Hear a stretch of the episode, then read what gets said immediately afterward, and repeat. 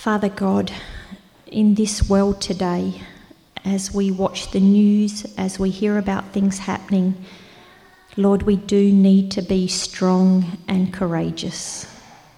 It seems like sometimes the enemy is gaining power and rising up and fighting against your people and your work.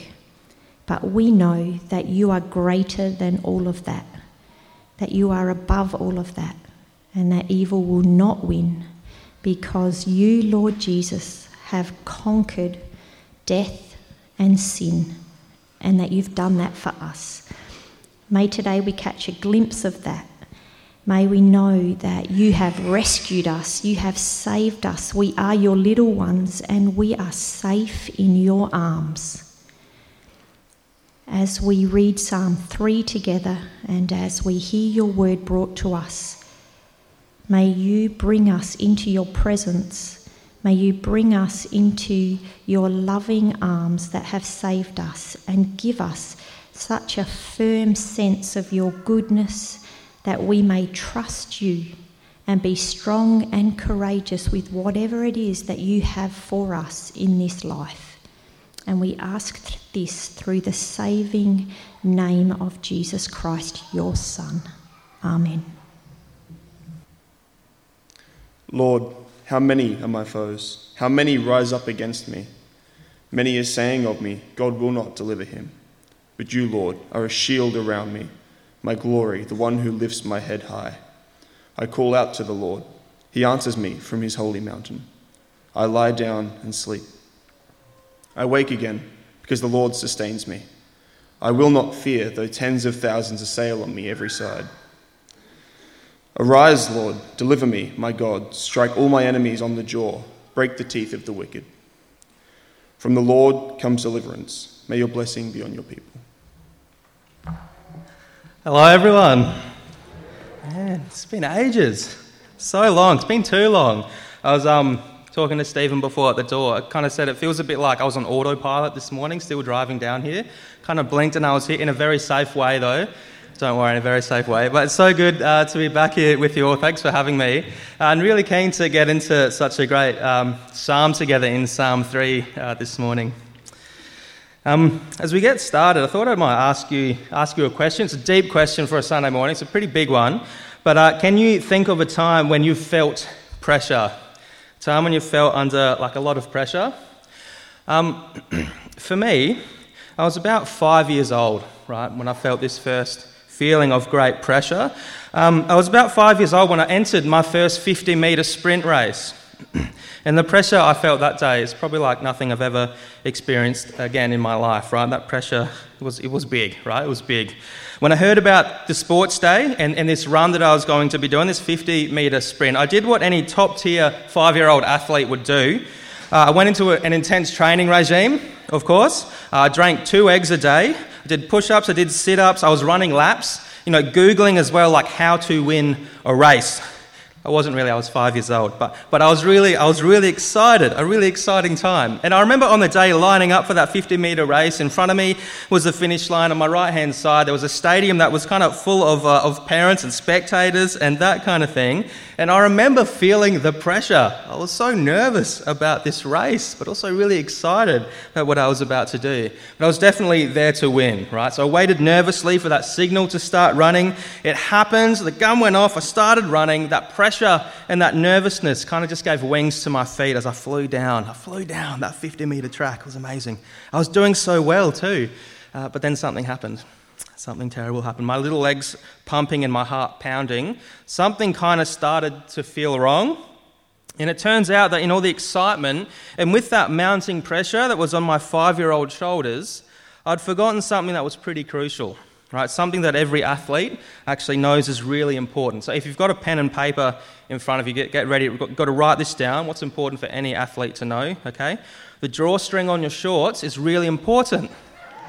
It's really it's a good thing for athletes to know. See, with every step I took in that race, my shorts fell further and further down until in front of a stadium full of you know parents and students, and I'm sure like the many talent scouts that were there as well to watch me run, I finished the race with my shorts around my ankles. And the pressure I felt then in front of the stadium full of people on that day was very different to the pressure I, I felt at the start of the race. But I was so embarrassed. And that kind of feeling, it still haunts me a little bit to this day. It was one of the most embarrassing moments of my childhood. But, but can you remember a time when you felt pressure? There's a bit of a joke to get started, but, but there are many pressures in life, aren't there? Some really serious pressures that are much, much greater than what I was feeling on that day. And at the moment, I bet many of us actually are feeling under pressure in different ways, aren't we? And you know, you know that feeling of being under pressure, right? It can kind of um, feel like a bit of a tunnel uh, is kind of how I've felt at points, kind of closing in around you, kind of the walls getting a bit tighter, and kind of the end of the tunnel can, can appear like way out in the distance, but somehow it gets further away while the thing causing that pressure in our lives can just get closer and closer somehow. I don't know um, if you've ever felt that way, but I've definitely felt that kind of pressure. And there are many things that might cause this pressure as well, like it might be caused by, uh, by grief and trying to manage loss might be, um, might be sickness and trying to manage that, or it might be work, it might be relationships, any number of things. I reckon um, for many of us at the moment, the constant uncertainty of restrictions and lockdown at the moment might be making us feel a bit anxious and might be making us feel that pressure as well. Or certainly looking at the news at the moment and what's happening in parts of the world like Afghanistan and feeling the brokenness of the world. It's hard not to feel that pressure. But when you feel pressure, what do you do? When you feel pressure, what helps you? Well, I think it has a lot to do with, uh, with following the leader. With following the leader. And when I say that, I mean going to the things that, that might help us out in the times that we're, we're, that we're feeling under pressure, that we think might lead us out of that tunnel and under that pressure that we're kind of feeling. It's about following the leader. Now, what, what comes to mind when you hear that phrase, follow the leader? For me, it's kind of that great game, Simon Says, comes to mind. I don't know if you guys want to play. There's a big yard out there. It's a nice day. We can play a big game of Simon Says at the end of the service. It's up to you. You, you can decide at the end. Um, or maybe you think about following someone to get somewhere. Now, I have no sense of direction, so I do this constantly. I wouldn't follow me anywhere. You can ask Jake Hodge next time you see him. Uh, while I was here, the year I was here, I used to pick him up. We'd go uh, read the Bible somewhere, and I'd say, Jake, we're gonna, let's go to Port Elliot Bakery. And, um, and then we'd be halfway to Goolwa, and, and Jake would say, Jack, you've, you've gone the wrong way again. It's, it's the other way. Like, I wouldn't follow me anywhere. Imagine getting lost on the, anyway. It's right. We, um, we all follow a leader somewhere, especially when we're under pressure. Well, in Psalm 3 this morning, we read that King David is, uh, is fleeing from his own son, his own son who's turned against him and is trying to kill him. And not only that, but Absalom, who's David's son, has turned almost everyone, right? David's own people, the Israelites, against him. How many rise up against me, David says.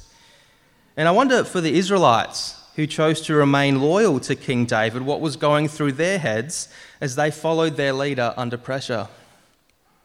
Because for the Israelites, the fate of their king was the fate that they would share as well. The fate of their king was their fate. That's what verse 8 of Psalm 3 kind of helps point us toward and understand.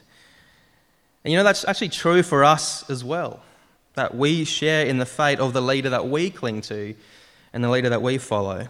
Now, as we go through this psalm today and read of King David's response, while being under that great pressure, we're also pointed to another king, actually, the promised king, Jesus, who David foreshadows, the real king of the Psalms a king who felt pressure in a way that we could never fully grasp and understand, and who helps us see how this psalm is one that we can pray as well if we follow him, our king, our leader, our saviour. Now, I want to say this morning that many good things can help us out during those times that we feel that kind of pressure in life. But in this psalm today, we're pointed toward a leader that brings real and, and lasting promises of rest and promises of assurance that we can cling to even in the deepest, darkest, and hardest times of our lives. We can follow our leader under pressure. Our psalm is a song or a prayer that's been written to help us respond to who God is, uh, using words that God Himself has given to us. And as I said, this psalm is written this morning by King David. As we dive into the first couple of verses, I want you to, uh, to imagine with me uh, just being at, at a big concert And in the middle of the night, a lone singer kind of gets up there, stands up on the stage, and starts singing a solo. And then I want you to imagine being invited to join in on that song. See, that's where we are this morning. Where those people sitting in that concert hall, hearing the voice of the king just echoing around all the walls, and the invitation is thrown out there for us to join in with this king solo in Psalm 3. And this morning, I really hope um, that you can respond to that invitation, that you can do just that. Well, this psalm breaks into four sections. That's how we're going to look at it today. Firstly, in verses 1 to 2, and looking at following the leader under pressure. Point 1 on the screen following the leader under pressure. Well, in verses 1 to 2, after being chased out from his kingdom, David writes this Lord, how many are my foes? How many rise up against me? Many are saying of me, God will not deliver him. See, here we are hearing the great anguish of a king. See, the first few lines of the solo we hear this morning are that of lament, of a king under pressure. He's anxious, he's worried. He's a king betrayed and hunted, chased out of his own city by his own son, trying to kill him. Why would he feel anything else? You can read this story in 2 Samuel chapter 15 to 17 later on to understand the scope of what's going on and what he's going through. But in these first few lines, we read of David's central concern while he's going through all of this. It's the thing that kind of cuts him to the heart. See, David's brought uh, before God the many people who've turned against him. He says, How many rise up against me? Uh, but then what could we expect the king to follow this with? How many rise against me? They're trying to kill me. How many rise against me? They're turning all these other people against me with the lies they're telling. How many rise up against me? They've taken my throne. They've taken my favorite purple robe as well. Um, that's not what he says. The thing that concerns David most of all, it's what they're saying. These are the words that cut him to the heart. They're saying, God will not deliver him. See, what concerns David more than arrows or swords or war, even having his throne, even death itself, are the people pursuing him saying that God is not there for David, that God will not deliver him. See, here is what lies at the heart of the pressure that David is feeling. And when you think of the Israelites who, were following David, his, his you know, loyal subjects who were supporting him, see, these were words that would have echoed down to their ears as well, causing the same doubt, causing fear, as they heard these words shouted at their king. But you know, as these words echo down to the Israelites, they don't actually stop there. See, as I said at the beginning, this psalm points us toward the true king of the psalms, the true king of the Bible, who all this points us towards we actually see that these words echo down the storyline of the whole Bible to the ears of God's very own Son, the promised King, strung up on a cross to die a criminal's death. A king who, like David, was pursued by those who wanted to kill him, who was betrayed by one of his closest followers, and now dying an innocent man on a cross in the place of guilty people. And how they mocked him. He saved others, they cry, but he can't even save himself. He's the King of Israel. Let him come down now from the cross, and we'll believe in him. He trusts in God. Let God rescue him now if he wants him, for he said, I am the Son of God. In other words, they're saying, God will not deliver him. God is not there for you. You know, just like the Israelites who followed David out of Jerusalem, just like they would have felt the impact of those words to him and the suffering of their king, well, we kind of feel the impact of those words as well, don't we? And we might feel it in a variety of different ways. See, Christopher Ash has written a lot about Psalms, and some of what he's written has been really helpful um, for me as I've read through Psalm 3. And he says this, it should pop up on the screen behind me. As one of the king's loyal people, I must expect some overflow of those pressures and not be surprised when I do. He goes on to say, actually, this is precisely what the New Testament teaches that we will share in the sufferings of our King. See, in Jesus, we see a King who felt the pressures of life in all the ways that we do, and even more. See, God's chosen King, his own Son, rejected by a world that he came to save. And as those people who follow Jesus, as those people who have been saved by Jesus, well, we can actually expect to feel some of the pressure of that rejection as well.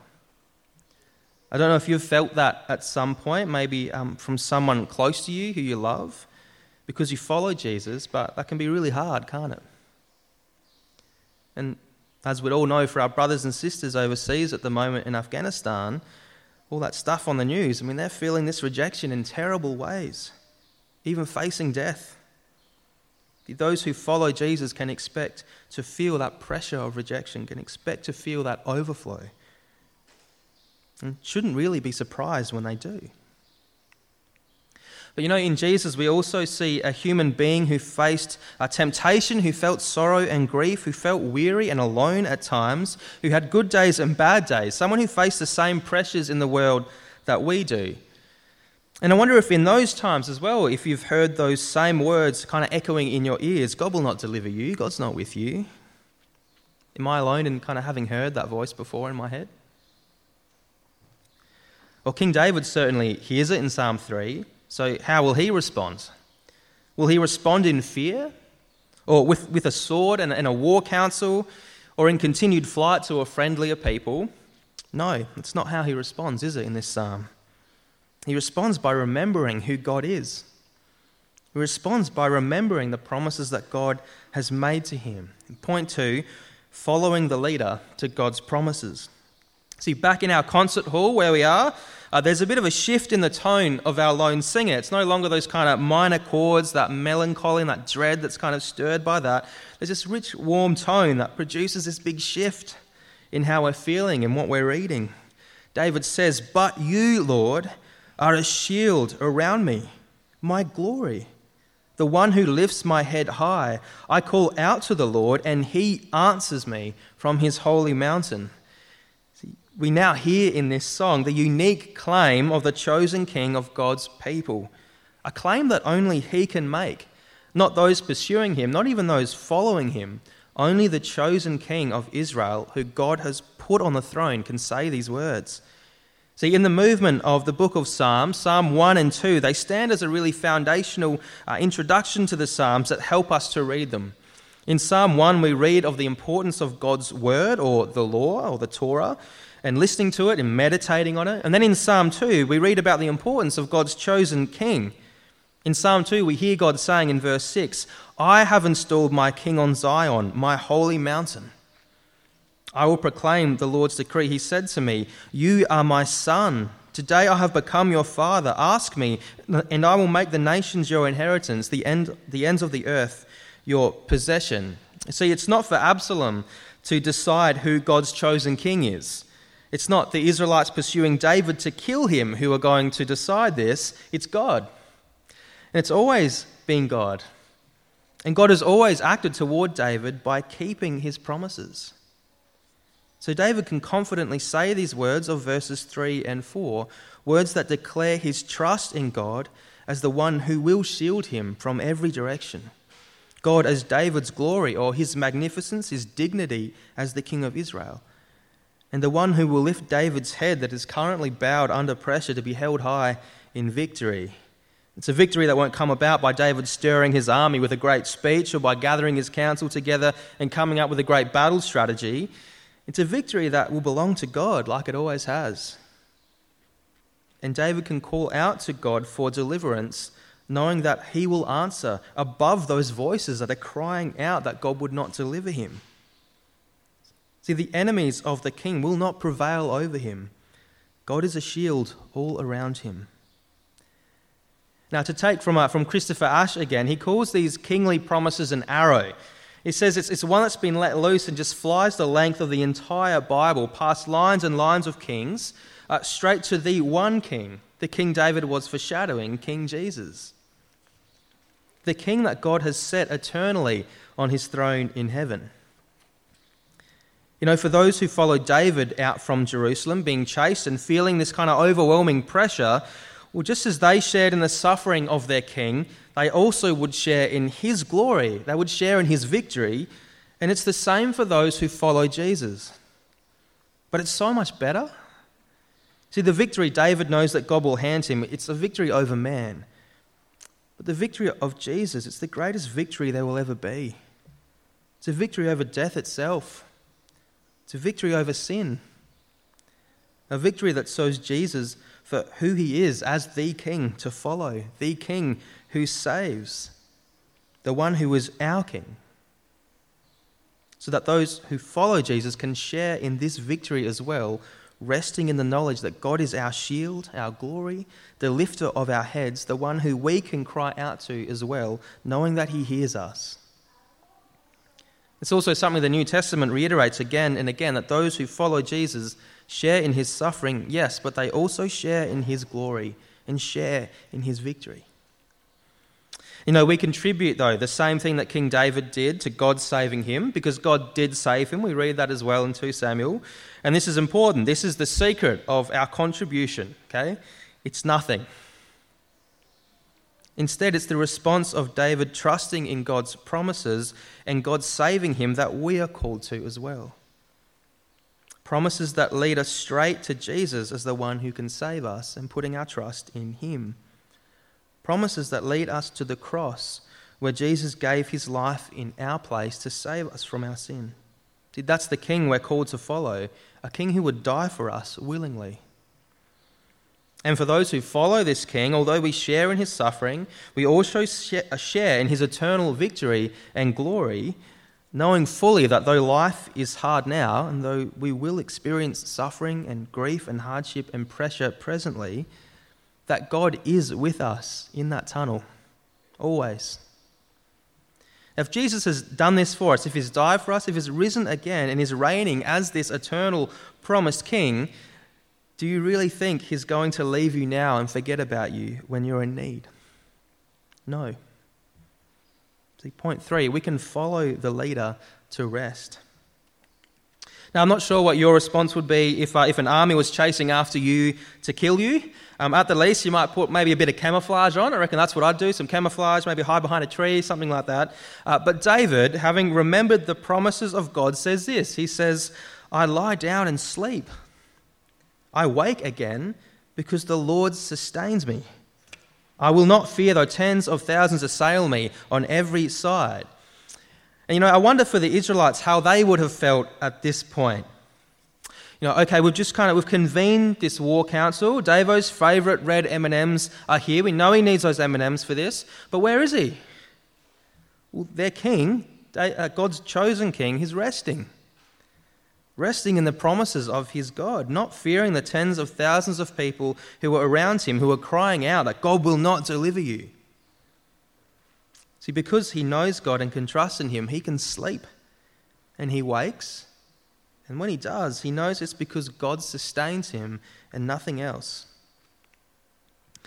Uh, now, I don't think this is saying that if you can't sleep at night, then you're not resting in the promises of God well enough. It's definitely not what this is saying, and it actually sounds like a really stressful thing to have to try to put yourself through as well. It's not what this is saying. But I mean, we do see Jesus sleeping in a boat in a storm in Mark 4, don't we? And like, that's pretty crazy. His disciples are freaking out, he's fast asleep.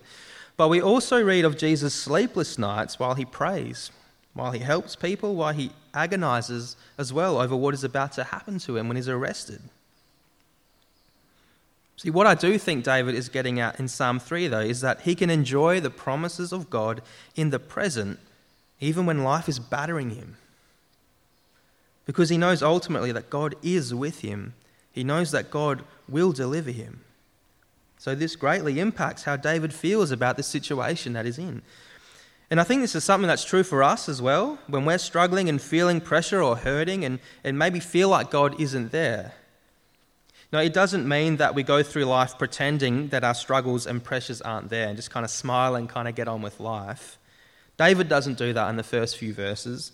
Jesus never did that, and it would be kind of ridiculous for us to pretend that this is the case, wouldn't it? But what it does mean is that when we are in the midst of the pressures of life, you know, feeling those sides closing in on us, when it might feel like God isn't there, like the world's against you, that you as well can turn back to the promises of God in Jesus, the King that we follow, and know that these words, they're just, they're not true. God is with you. He knows exactly what you're going through. Like Jesus, knew in his suffering, like David knew in his, even though he was surrounded and didn't know what would happen. God says, I've got you. If I've got you from the greatest enemy in existence, do you really think I'm not with you in this? Rest in the promises that He's made to us in His Son Jesus. Follow the leader, it'll be okay. And even if that means our eyes are closed for the final time in this life, we can know that they will open again in His presence when the victory of our King is complete. See, we can follow the leader to rest in the promises of God. And finally, point four, the last couple of verses, following the leader to assurance. Now, knowing the pressure he's under, turning to God's promises and resting in those promises, David proclaims the assurance he has in God's deliverance, the assurance of salvation. See, the final verses of our song being sung by the solo singer, they ring out uh, really loudly across the hall as he just shouts out, Arise, Lord, deliver me, my God, strike all my enemies on the jaw, break the teeth of the wicked. What's going on here? Why, why strike them on the jaw? Why, why break their teeth and that kind of thing? Well, um, I'll, I'll show you. I brought my little prop. It's one of my socks, and I can't, I can't quite remember what basket I got it out of, but that's, that's fine. But I, at the moment, it's quite easy for me to say this God will not deliver you. God will not deliver you. I can say it really aggressively, right? But now.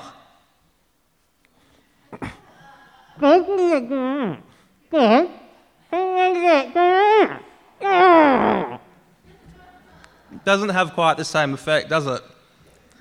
Because just like I can't talk with a mouthful of socks, David's enemies can no longer cry out that God will not deliver him because God will render them unable to. They won't be able to speak those words out around their swollen jaws, around their broken teeth. You know, we can know the same assurance today with the pressures that we face in life. Though they're there, though they're hard, when we remember the promises of God and what He's already done for us in His Son, you know, the teeth of those pressures are kind of smashed out, their jaws swollen. Or if that's too graphic, just imagine that sock being stuffed into its mouth. Its muffled cries of God will not deliver you.